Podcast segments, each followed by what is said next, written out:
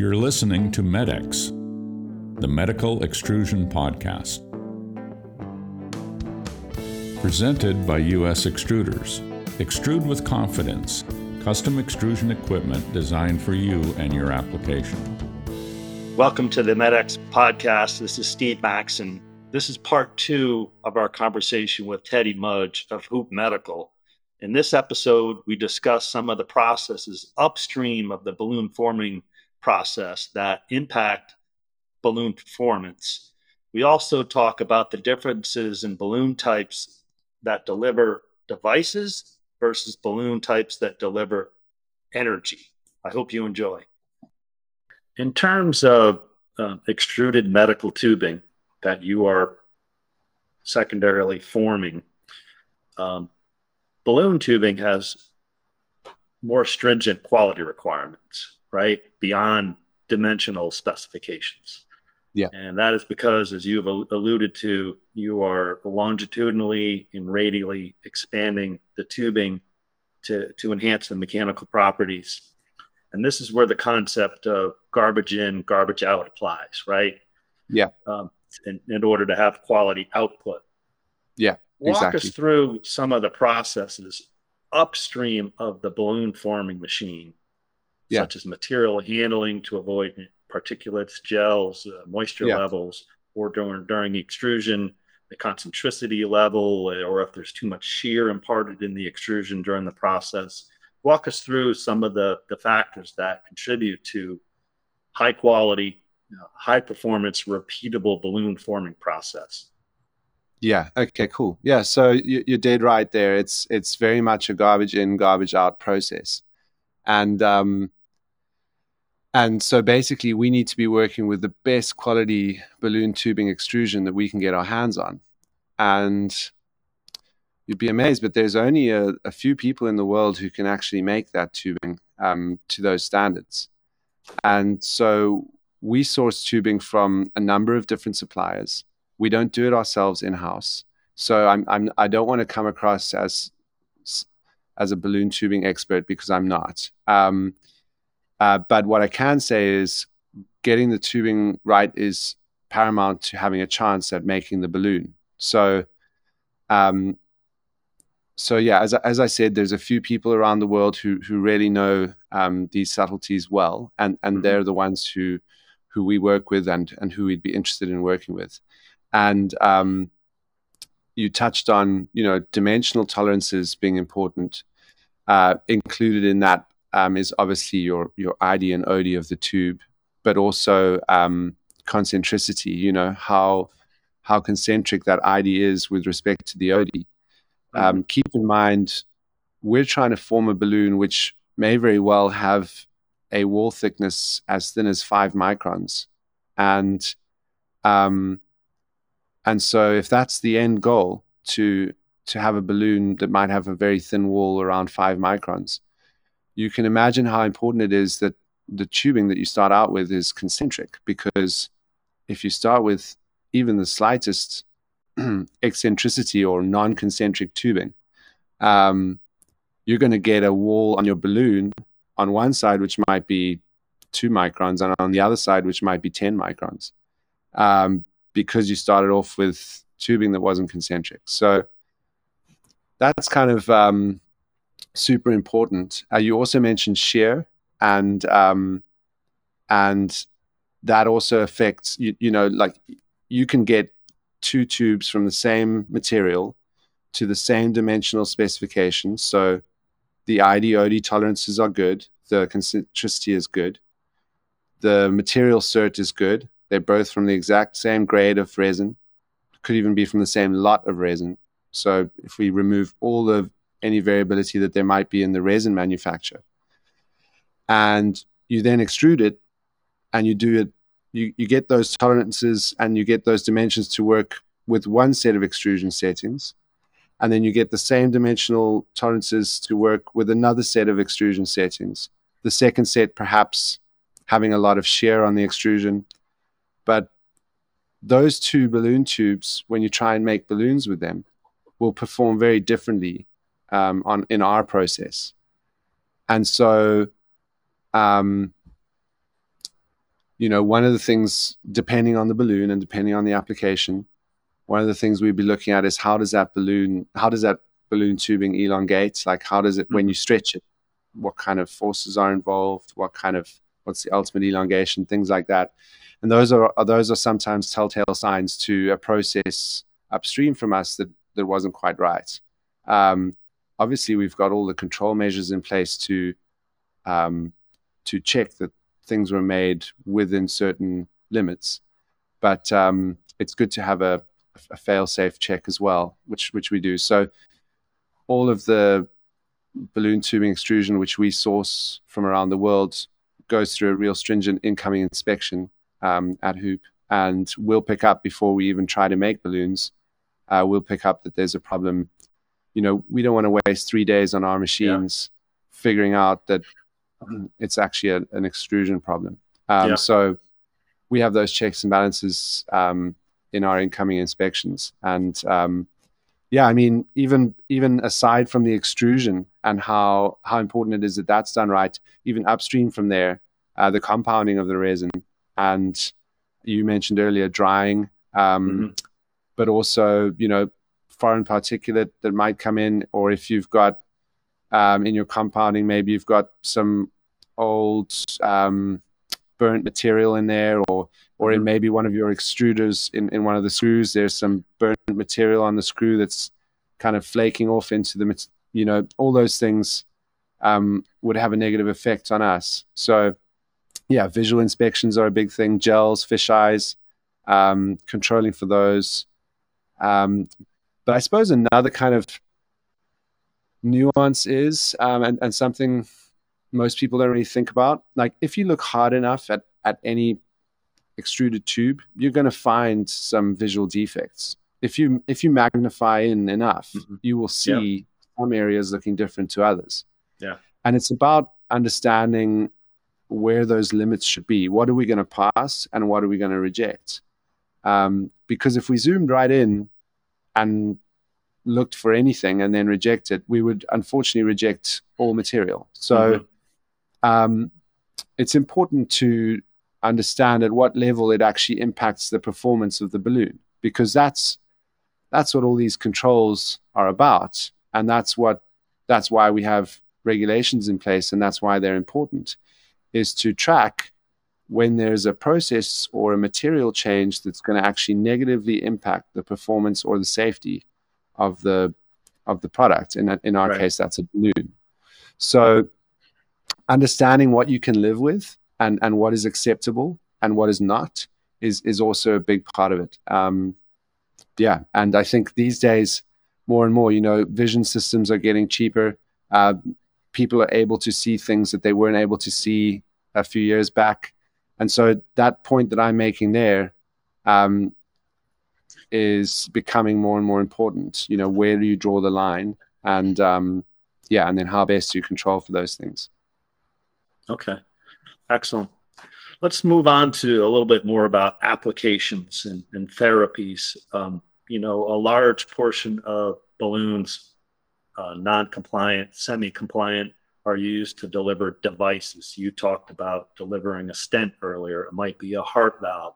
And over the years, we've seen a, a tremendous growth in um, balloon based ablation catheters. You know, we have uh, electrophysiology to treat AFib renal denervation to treat hypertension.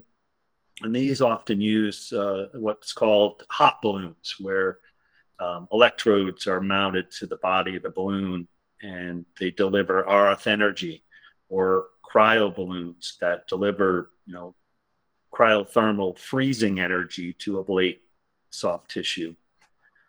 Um, talk us, walk us through some of the differences in um, the balloon types, materials, maybe compliance levels, uh, balloons that are used to deliver devices compared to balloons that are used to deliver energy. Yeah. Okay. Sure. So, so I think one of the first things that kind of s- strikes me there is um, probably around balloon shape. If you if you look at balloons that deliver devices or implants, that it's typically a tubular shape implant or cylindrical shape implant, um, often comprising some stent like element. Um, so th- those are often tubular in shape, and so the the shape of balloon needed to deploy that is is a cylindrical standard shaped balloon, uh, what we would call a standard shape. I mean, it's it's basically got a cone on each end and then a c- cylinder in the middle. Um, and and so yeah, man, many of your balloons which are delivering devices would look like that kind of shape.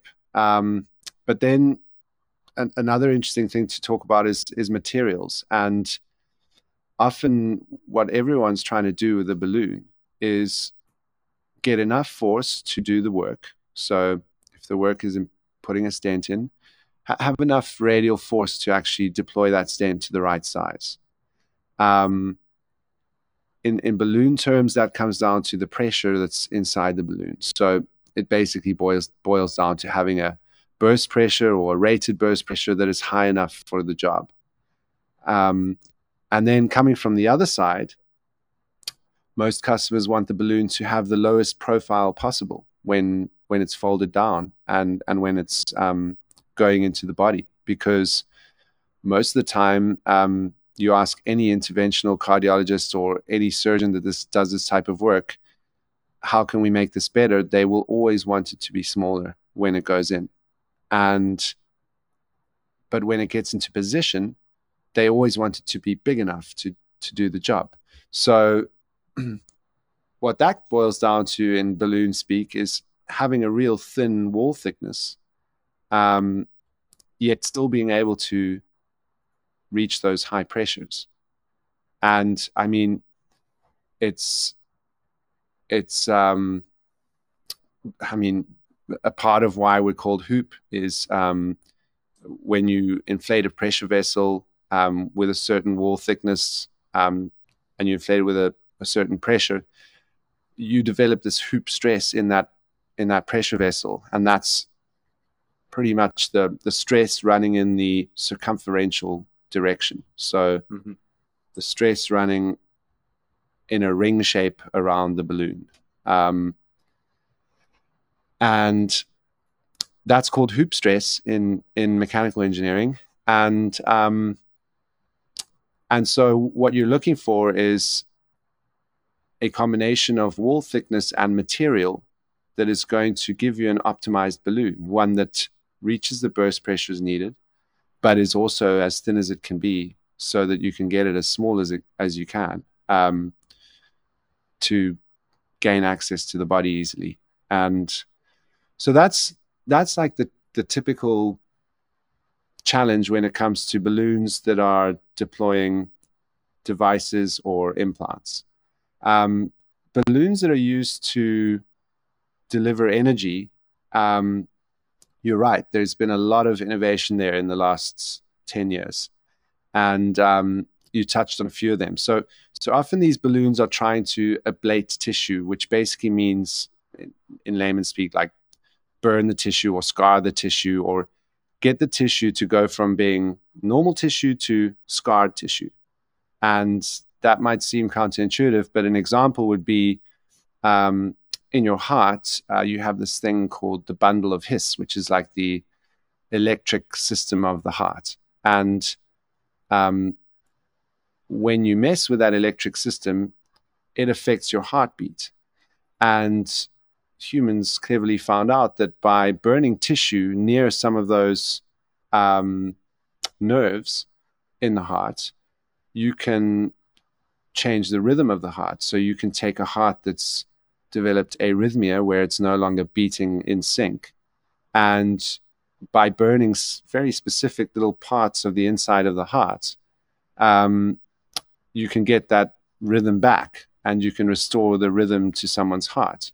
And to do that burning work, uh, I, am not a doctor. I, am just, uh, it's not the right uh, terminology, but to do that work, you need to deliver energy. And it might be through um, actual heat or through radio frequency or through light, for example, like laser. Yeah. Um, And often when you're delivering that energy, you need a way to approximate the tissue. So if you just had, like, for example, a little heater element, and um, and you've got that heater element on a little catheter, and it, the idea is you're going to go up into the heart and you're going to burn some tissue, you're going to ablate some tissue, and um, you need a way of getting that little heater element to actually touch the tissue, and that's often where the balloon comes in.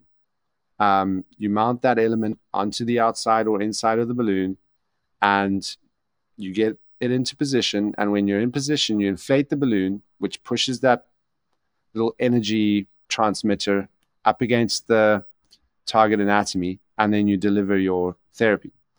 And so, what does that mean? It means that the balloon often needs to be the right shape for the destination or for the target anatomy. And um, often the standard shape balloons that that's where the balloon industry comes from um, are not the right shape.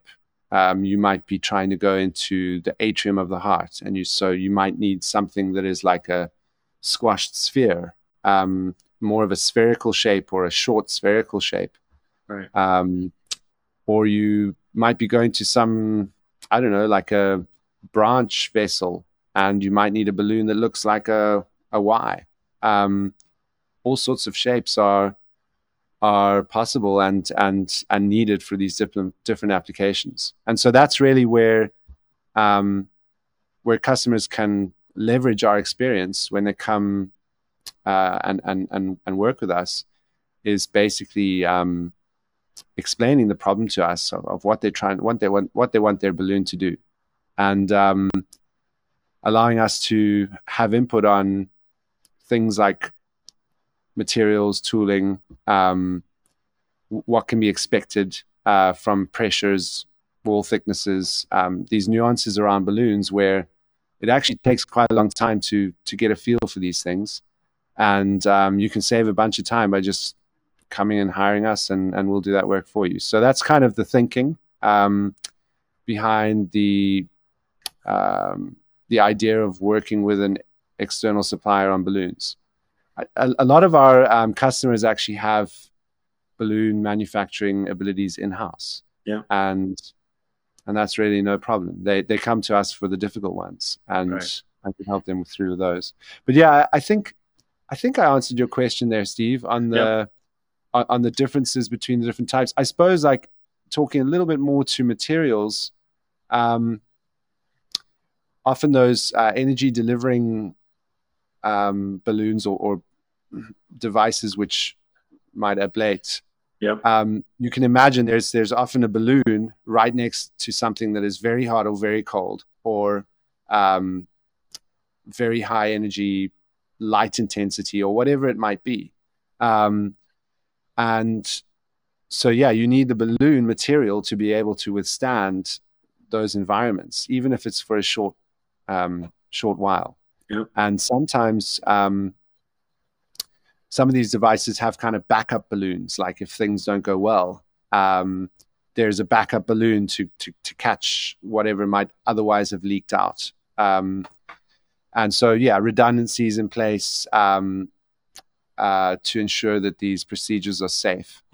And so, yeah, we we have um, yeah we've worked on projects where there's a balloon inside another balloon, or um, two balloons butting up against each other, or yeah, um, multi-layered balloons made from mm-hmm. different materials at different layers and all sorts really. And um, and yeah, so it's it's it's it's it's fun to be it's fun to be in this position that I find myself in actually because I get to obviously now with with confidentiality in place. Um, but I get to see a lot of the cool hmm. new things that are are being right. made at the moment, and you know, as you'll know, these these devices can take three to seven years to actually get to market. Right. Um, and they need to go through all sorts of um, benchtop V&V and then clinical trials and and so on and so forth. And this all takes time. So I'm in this great, uh, really what I consider a fortunate position where I get to see some of these